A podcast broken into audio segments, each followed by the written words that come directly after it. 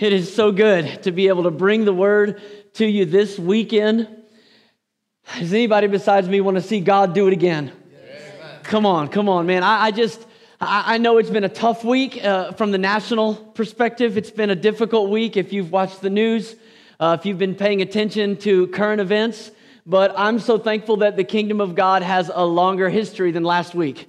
Amen. The psalmist said, I have never seen the righteous forsaken or his seed begging bread. God is faithful. He has been faithful. He will continue to be faithful. Somebody say, do it again. Do it again. Amen. Amen. Well, listen, if you're joining us online, we're glad that you're with us. I'm so glad to have some of our church family in the house with me this weekend. And I just believe that God wants to do something, and for some of us, it's not something we've never experienced before, but it's something that we need God to do again, right. To do it again. Last week was Pentecost Sunday, and we talked about the power of the Spirit, and when the Bible talks about people being baptized in the Spirit in the New Testament, it always talks about it in the continual sense of being filled with the Spirit. In other words, there are some things that God does that we need Him to do again. And so Pentecost Sunday is not just a once-a-year experience. For the people of God, it needs to be a daily experience. And I believe God wants to do something. But I also believe this. I believe that God wants to do something, and He's looking for somebody to do it through. You know, God's always up to something, but the Bible says that Jesus has called us to be His ambassadors. Amen? He's called us to be His representatives in the earth. And so He's looking for a people that He can use. Now, don't get me wrong. It is not by might, nor by power. It's by the Spirit, saith the Lord, according to the prophecy. But it's the Spirit of Christ in us doing the work. And God is looking for the us. And so I just want to say that there's one word that has just been on my heart for this weekend. And the word is available. If you're a note taker, write it down. If you're not a note taker, type it in the chat, available, because that's what I want us to lean into with our heart this weekend. I believe God is looking for some people that will be available to God, to let Him do a work in and through your life. You know, on Tuesdays, we've been doing this Sunday flashback, to where we play a service that I preached, you know, years ago. And right now we're playing a series called Legendary. It's a sermon series that I preached several years ago, through most of it through the book of Judges. Men and women that God used to do some legendary things to deliver the people of God. And I watched one of those services on Tuesday with some of you, but I got to thinking about the book of Judges, where a lot of those stories come out of. And as incredible and legendary as those stories are, the thing that's really always been sad to me about the book of Judges is that for all the great things God did, it kind of ends in the same place it started. Like, you don't have to turn there, but let me just read you the last verse of the book of Judges. It's Judges chapter 21, verse 25, and it says this: In those days, Israel had no king. Everyone did as they saw fit. I mean, that's a very anticlimactic way to end a book about heroes. All this redemptive work God did. And at the end of the story, it says there was no king and everybody just went their own way and did their own thing. But here's the truth. The end of the book of Judges is not the end of the story. Amen. Come on. The end of the book of Judges is not the end of the story. In fact, the way that the book starts is equally fascinating. The way that the book of Judges begins is with this phrase, now it came to pass. And in the original Hebrew, it's even more strange than that. In the original Hebrew, it really means, and it was. And it was. So I got to tell you, if I was writing a book and I sent it off to an editor and they opened the first page and the first line began with, and it was, how many of you know they're going to send that back to me? This thing needs edited. You know, you got to work on your syntax. That is not, you don't start a book with, and it was. But the reason that the story could end the way it was, and the reason that it could begin with, and it was, is because it's all just one part of a bigger story. In fact, there's 8 books in the Old Testament that start with the phrase, and it was. Joshua, Judges, Ruth, 1st and 2nd Samuel, Esther. They all begin with that phrase. Ezekiel, Jonah, they all start with the phrase, and it was, because they're all a part of a bigger story that God is writing. I read about a professional basketball player this week who said he loves to watch game film from the games that they won to relax. And he said, I like to watch the games we won to help me relax, because I know that even in the tightest moments of the game, even in the moments where I was playing at my worst and when we were down and when we were losing, I know how the game ends. Come on, does anybody know how the game ends for the church? We ought to have a winning attitude. Amen. He said, I can relax because I know how it ends. And I'm going to tell you, it might say in Judges 21:25, in those days, Israel had no king, and everyone did as they saw fit. But Judges doesn't have the last word. If you want the last word, you got to go all the way to the back of the book. You got to go to Revelation. And the Bible says in Revelation, there is a king. Come on, somebody. The Bible says there is a king. He's the King of kings. He's the Lord of lords. And his kingdom shall know no end. His justice will reign. The enemy will be vanquished and trampled under our feet. And he will receive glory, and our faithfulness will be rewarded. Amen. We know how the story ends. God is for us. And we have the opportunity to be on a winning team if we make ourselves available.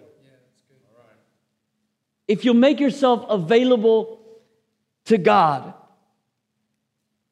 You know, there's not a Christian that lives now or ever has lived that can do everything, but every one of us can do something.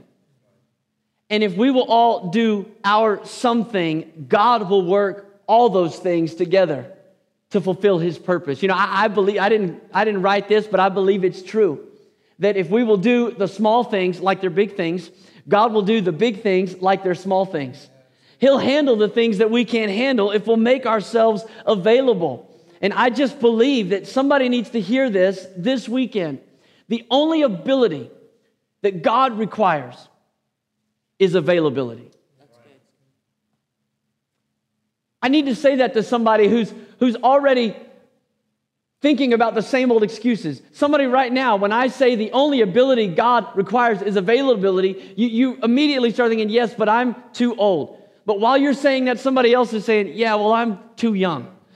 Somebody else has said, well, I've made too many mistakes, or I don't have enough scripture memorized, or I don't this, or I don't that. Listen, the only ability that God requires is availability, because God plus you is enough.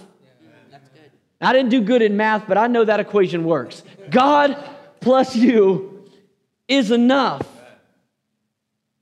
And the choice to be available to God is yours. And it's important that you know that, because the choice to be accountable to God is not. It's not your choice. Whether you want God to use you or not, that's up to you. But one day, here's the reality, friend, every one of us are going to stand before God. Every one of us are going to give an account for the deeds done in the body. We're going to give an account for the life we lived, for the choices we made, for the way we stewarded our time, our talent, our resources. It is your choice today if you want to be available to God. But it is not your choice. It is not my choice if I'm going to be accountable to God. You remember the story of Esther? I read her story again this week. Esther is an incredible, incredible story. She was a refugee. She had been forced out of her own country because of war, and this beautiful young Jewish girl was living in exile in Babylon. But because of the beauty and the grace on her life, she won the attention of the king, and Esther became the queen of that whole region of 127 provinces. She became the queen in that region. And when the Jewish people living there were facing being extinguished. I mean, it was a genocide. They were about to be murdered by the evil plots of a man named Haman. When they found out about that, Esther's cousin Mordecai sent a letter to her to be delivered to her in the king's palace. And he said to her, Esther, You've got to do something about this. And when Esther received the letter from Mordecai, she did what we do way too often. She began immediately to list all of her excuses. She began to say all the reasons that I couldn't, I probably shouldn't. Even if I did, I don't know if it would have any impact. And she began to think of all the reasons that she shouldn't say something, that she shouldn't make herself available in this moment for God to use her. And in response to her list of excuses, Mordecai sends another message. I want to show you the message. It's in Esther chapter 4. It's easy for me to find because it's highlighted in my Bible. Maybe you ought to highlight it in yours.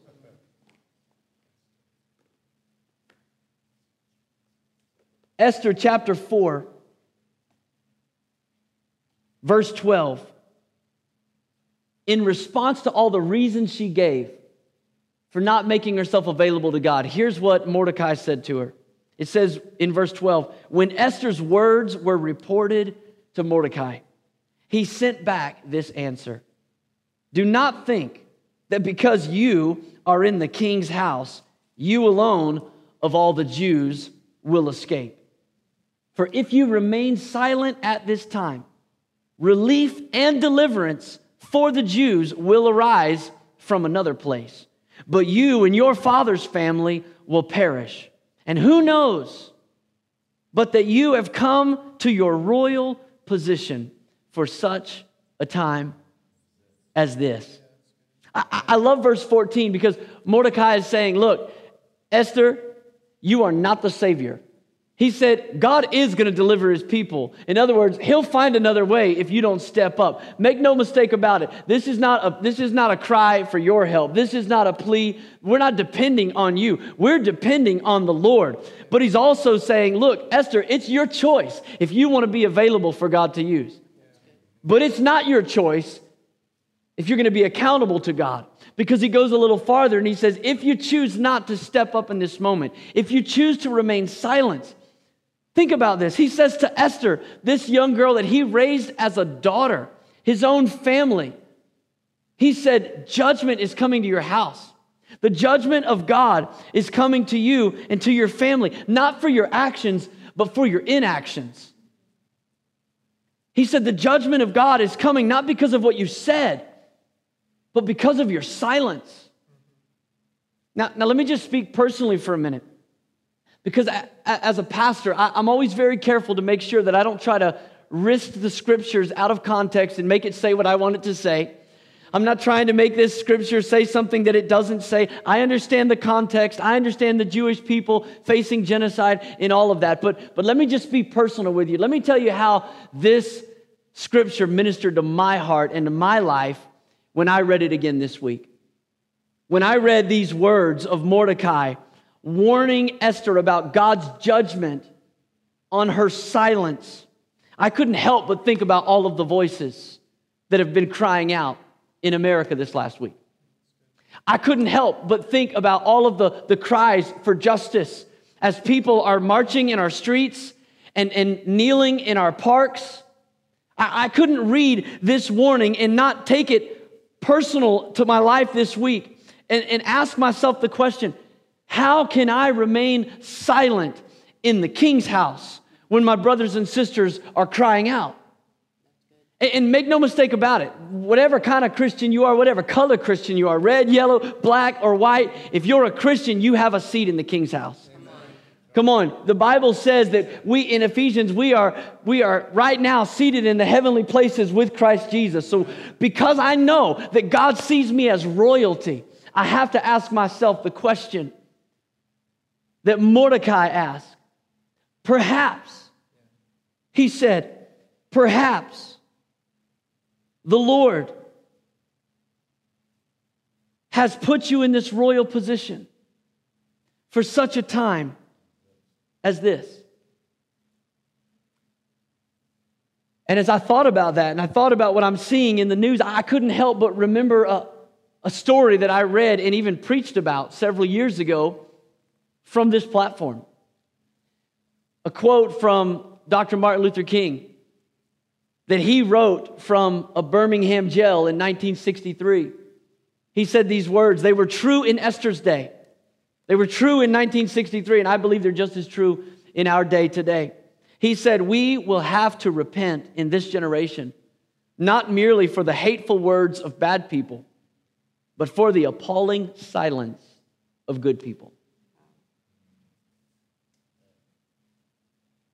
You know, if we're honest, we would all acknowledge that issue that I just mentioned that God was dealing with me about this week is just one very important issue amongst a number of issues that God has called us to action. He's called us to be available. He's called us to be a voice and not just an echo in the culture. He's called us to be a prophet to the culture and not a product of the culture. And we could go down the list of so many things that God wants us to be called to action for. I was thinking about the verse this week in Isaiah chapter 1, verse 17. The word of the Lord. Learn to do right. Seek justice. Defend the oppressed.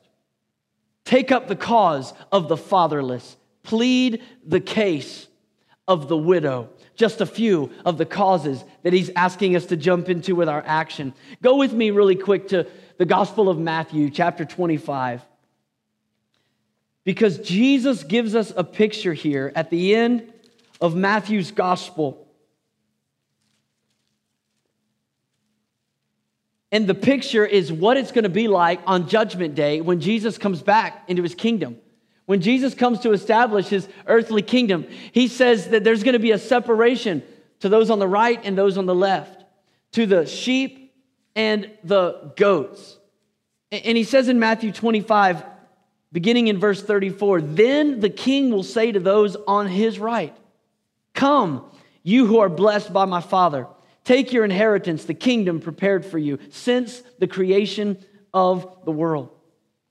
For I was hungry, and you gave me something to eat. I was thirsty, and you gave me something to drink. He said, I was a stranger, and you invited me in. I needed clothes, and you clothed me. I was sick, and you looked after me. I was in prison, and you came to visit me. But look at verse 37. It says, in that moment, then the righteous will answer him, Lord, when did we see you hungry and feed you, or thirsty and give you something to drink? When did we see you a stranger and invite you in, or needing clothes and clothe you? When did we see you sick or in prison and go and visit you? Hear this today, church. Verse 40, Jesus said, the king will reply, truly I tell you, whatever you did for one of the least of these brothers and sisters of mine, you did for me. That's the picture that Jesus gave us of his kingdom. That's what Jesus said it's going to be like. He said the distinguishing mark, the thing that's going to separate the sheep and the goats, those to the right and those to the left, the thing that's going to separate them are those that were willing to be available to do the activity of God in the earth. Amen. That's the difference. That's the difference. And every example that Jesus gave of our obedience, it begins with availability. You know, it's inconvenient to visit somebody in prison. It's inconvenient to feed the hungry. It's inconvenient to go and visit those who are sick. But every obedience begins with our availability. So what does it look like to say, I'm available to be used by God? I'm going to give you three things here. And they all start with the letter C. Three words. The first word is covenant. Covenant. What does it look like to be available to God? It begins with understanding that it's about a covenant. See, from the very beginning of the Bible, God communicated that the way to have a relationship with him was through a blood covenant. That's why when Adam and Eve sinned in the garden, the Bible says God made clothes for them. In other words, he sacrificed an animal. As far as we know, no animals had been sacrificed yet, but God shed blood to restore a relationship with man. When God established the covenant with Abraham, you remember the story. He told Abraham to go and to get a couple of a heifer, and he got these animals, and he got birds, and he was supposed to cut them in two, and then God came and visited him like a flaming fire in the night. And what did he do? He established a covenant right there amidst that sacrifice. Later, God asked Abraham to establish a covenant with him. He said, I want you to sacrifice your son, Isaac. And he went up to the mountain with his son, Isaac, but God intervened and he said, no, Abraham, you're not the one in this relationship that's going to sacrifice their son. I'll take care of that. And he gave Abraham a ram in the thicket. And he provided a blood sacrifice to communicate the promise. The Bible says in the New Testament, without the shedding of blood, there is no remission of sins. In other words, the only way that we can come to God is through the shed blood of his son, Jesus Christ. The way that we make ourselves available to God is by realizing that this is a covenant. It's not a contract. How many of you know there's a difference between a contract and a covenant? You have a contract with your cell phone provider. And how many of you know if you stay on your phone too long or use too much Wi-Fi, that thing can change quick? Or if somebody else comes out with a better plan that can save you money or bundle some things together, you can get out of that contract. You can break that thing really quick. Or maybe you've bought a house before and you sat down at the table and you know there's a lot of paperwork to buy a house. And you get this big old stack of paper and you initial here and you initial there and you turn the page, you initial over here, you initial over there until you finally get to the last page. And then you sign it. And all those initials are your way of saying, I see everything in it. It's been explained to me. I understand. I understand what you're asking me. I initial here, and then on the back page, I'm going to sign the contract, and now I'm locked in. But a covenant is different. A covenant is like looking at that stack of papers and just signing the top page without even knowing what's in it. A covenant says, I'm in this thing. Now, this weekend, I have the privilege, as I often do, of doing a wedding. I'm performing Tommy and Steph's wedding, and they're going to stand at this altar this weekend, and they're not going to sign a contract. They're going to form a covenant, and I'm going to add my name to that sealed document. And they're not going to say, if you will, I will. If you do, I might. They're going to say, for better or worse. In sickness and health, richer or poorer, until death parts us. That's a covenant. We got to understand that's what it is to say, God, I'm available. I'm not available if it feels right. I'm not available if I'm in the mood. I'm not available when it's convenient. I'm in a covenant relationship with you. And when you say, Jesus, I give you my life, you mean the whole thing. You mean your time, your talent, your treasure, your mind, your heart, your hands. When you say, Jesus, I give you my life, you're saying, Jesus, I'm in a covenant relationship with you. Now, let me give you the second word. The second word is cause. Isn't that a popular word today? Everybody's got a cause, right? Everybody's got a cause. Everybody's got something they're excited about. Everybody's got something they want to be a part of. I want you to know, to say that, God, I'm available to you, means that I'm going to be a part of a cause. And when you say, God, I'm available, you got to know that there is one cause that is preeminent above every other cause, and that is the kingdom cause. When you say, God, I'm available to you, you're saying this, my life is about a kingdom cause. That's why when Jesus taught his disciples to pray, here's what he said. He said, when you pray, say this, your kingdom come, your will be done. Because our prayers and our desires are submitted to a kingdom cause. That's why when Jesus stood before Pilate in John chapter 18, Pilate said, are you a king? And Jesus said, you say that I am, but it is for this cause that I was born and that I came into the earth, to proclaim the truth.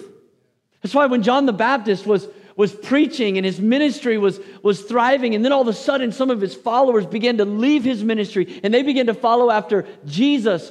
And people ask him, man, how do you feel about that? How do you feel about people leaving your ministry and following Jesus? And John the Baptist said this. He said, I must decrease so that he may increase.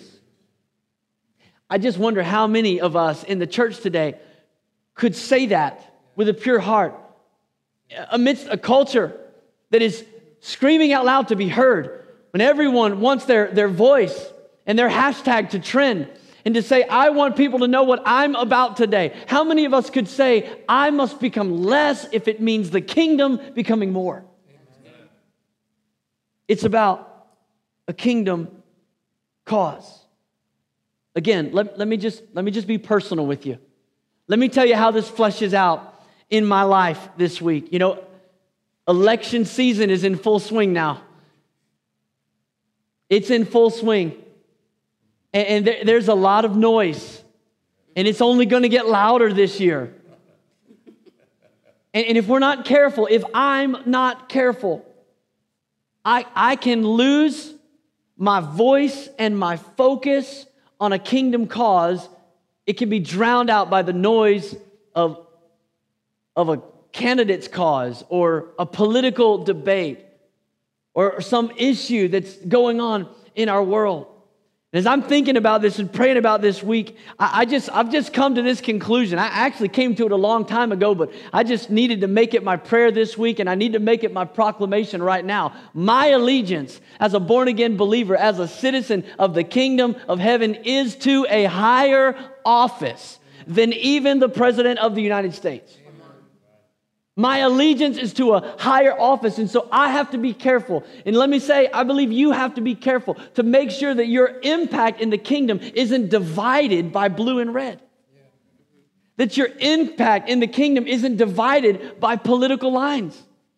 I mean, as far as I can tell, there's four really kingdom-oriented causes in the Gospels. Racial reconciliation is right at the top of that list. Justice for the powerless, the sanctity of marriage, and the sanctity of life.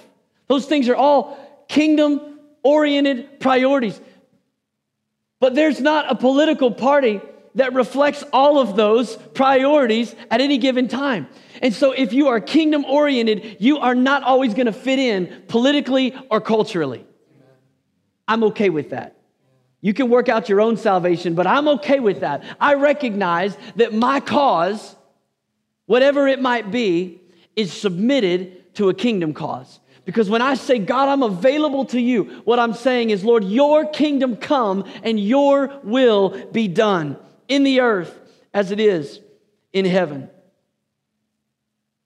I think when we as Christians get caught up in the factions and the divisions, and we get caught up in the noise of social media arguments and debates, all of a sudden what happens is we get focused on the causes down here and we lose sight of the cause up there. Yeah, that's good.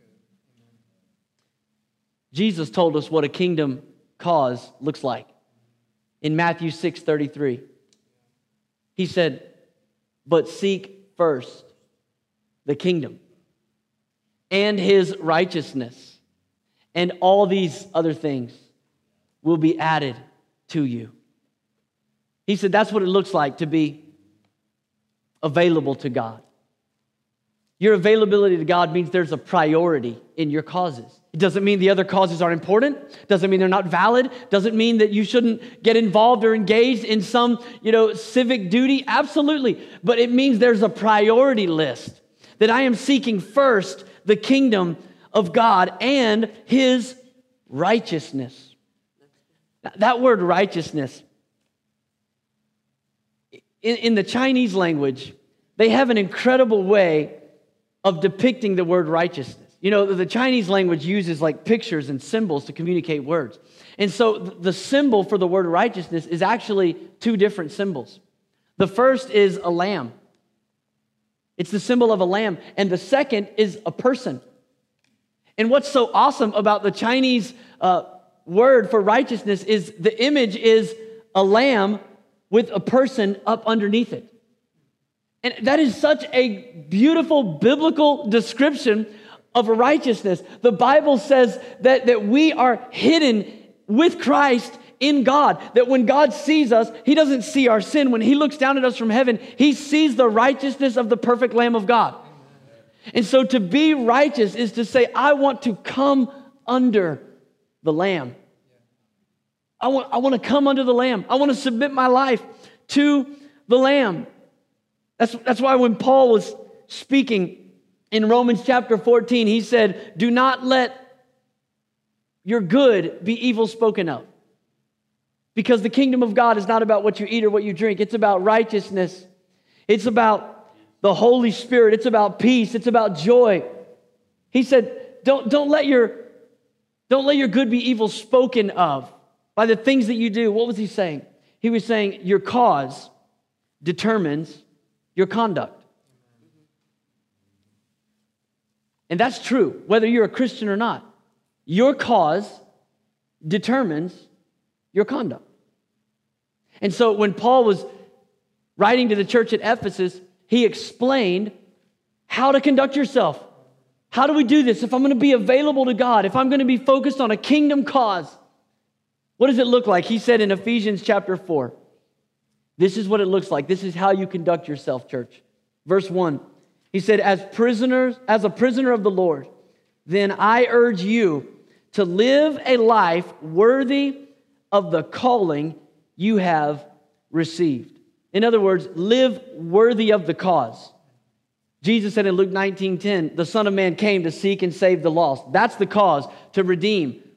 And he said, live your life worthy of that cause. Verse 2, he says this, Paul writes, be completely humble and gentle.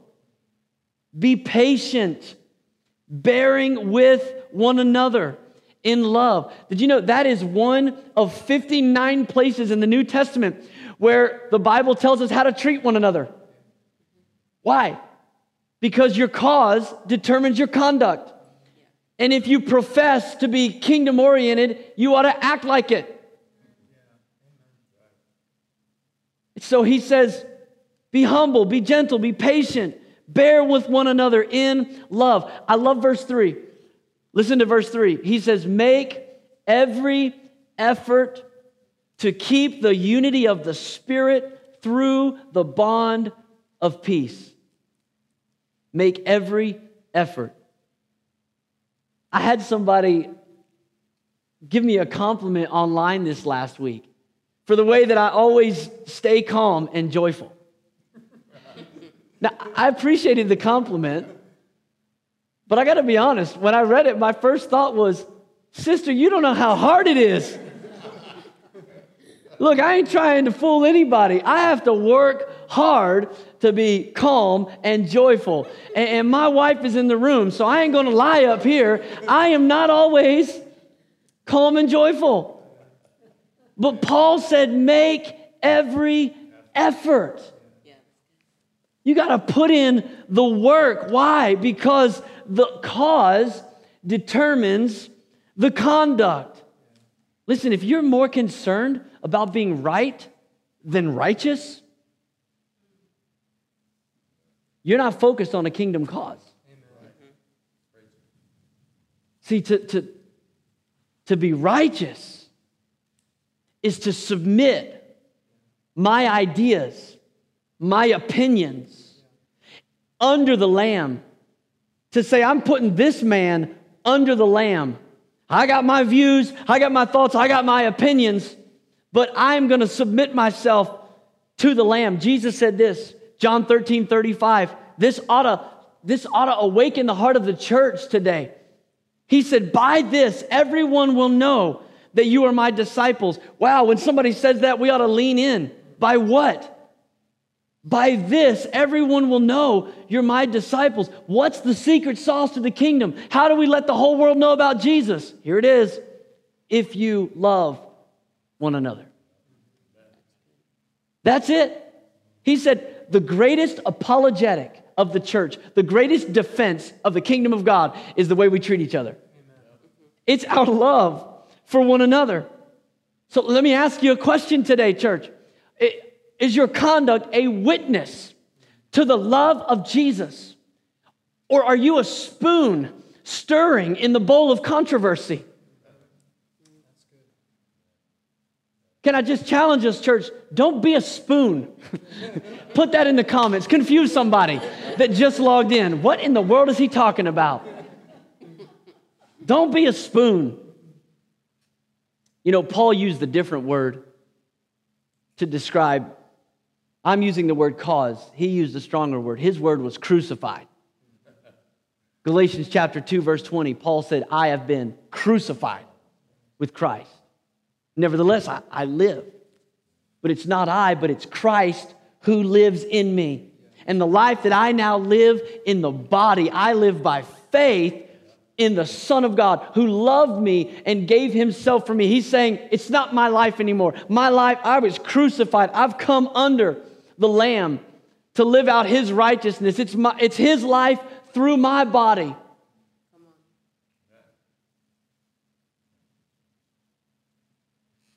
If you're going to be available to God, it's about a covenant.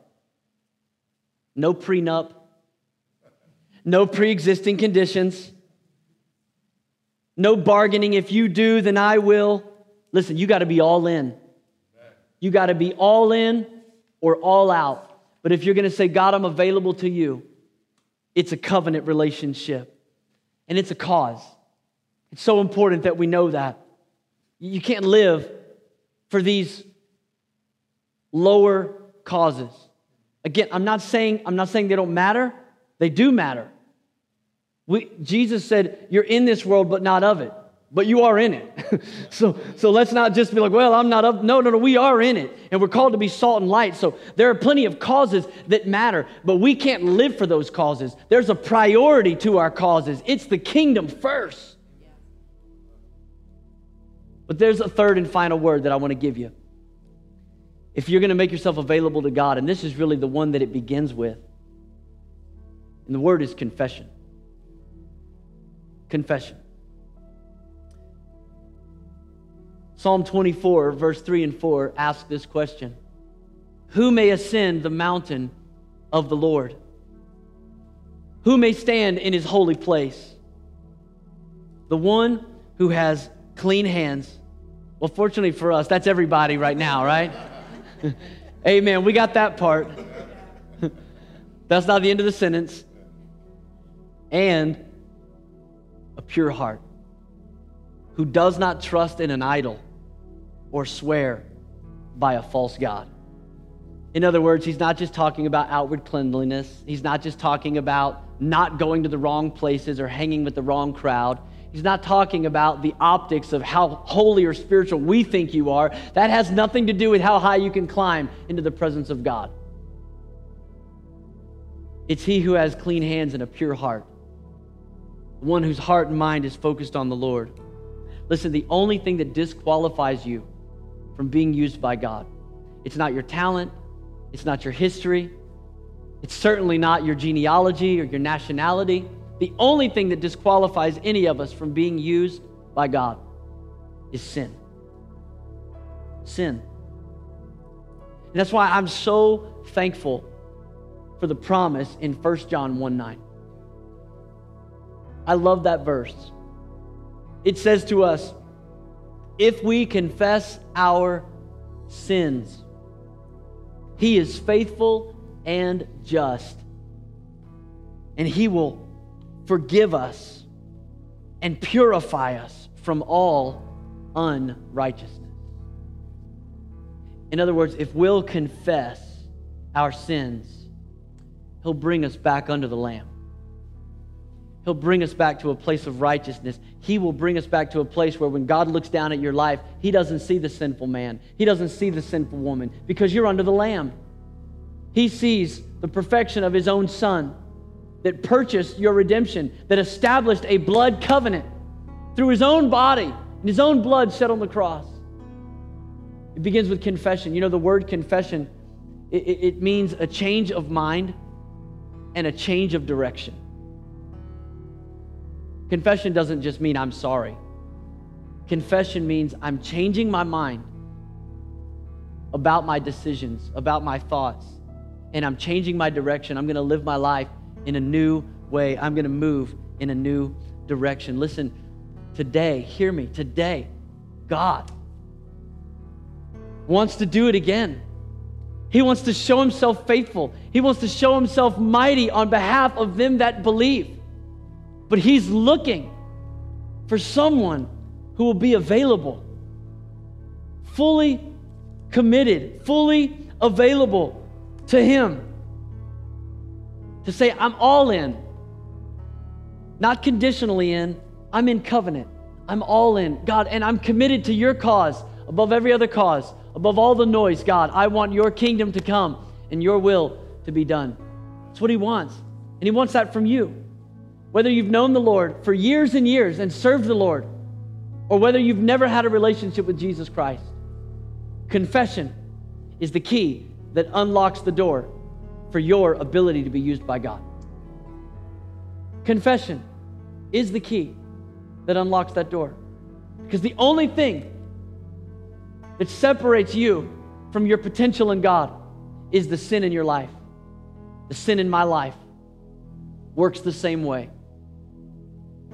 But if you will confess your sins, 1 John 1:9 tells us, he's faithful, he's just.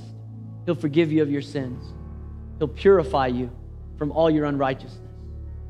And that can happen right now. I want to pray for you. If you need to confess any sin to God, while I pray out loud, I want you to pray wherever you're at. Father, right now, Lord, we take a posture of humility. Right now, God, we humble our hearts before you. Lord, we confess the sins that we've committed. Lord, we confess the sins of omission, those things that we know we should have done that honored you and we just chose not to. God, today, Lord, we want to align our lives with what you're doing, with what you have planned. We don't want to just stop at saying, God, would you do something? We recognize today that you have called us. You've commissioned us. You've given us the power of your Holy Spirit. You sent us into this world to be your representatives. And God, it's not enough to just say, would you do it again? God, we're saying, would you do it through me? Would you do it in me? God, I recognize today that whatever you want to do in society or in this world, it has to begin in the hearts of your people. It has to begin in me. So God, today, I confess. I confess my sin. I acknowledge my failures. God, forgive me. Lord, let me be washed and made clean by the blood of Jesus that was shed on the cross. Lord, bring me into a covenant with you. In Jesus' name, amen.